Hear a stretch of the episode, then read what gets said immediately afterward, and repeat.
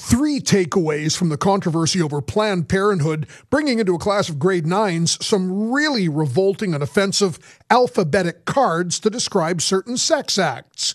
First, having looked at all 26 cards, one for each letter of the alphabet, a dozen of them would be against broadcasting law for us to even read on the radio. Two, in the modern workplace, if you read most of these cards aloud, you'd be subject to harassment accusations and you'd likely lose your job on the spot.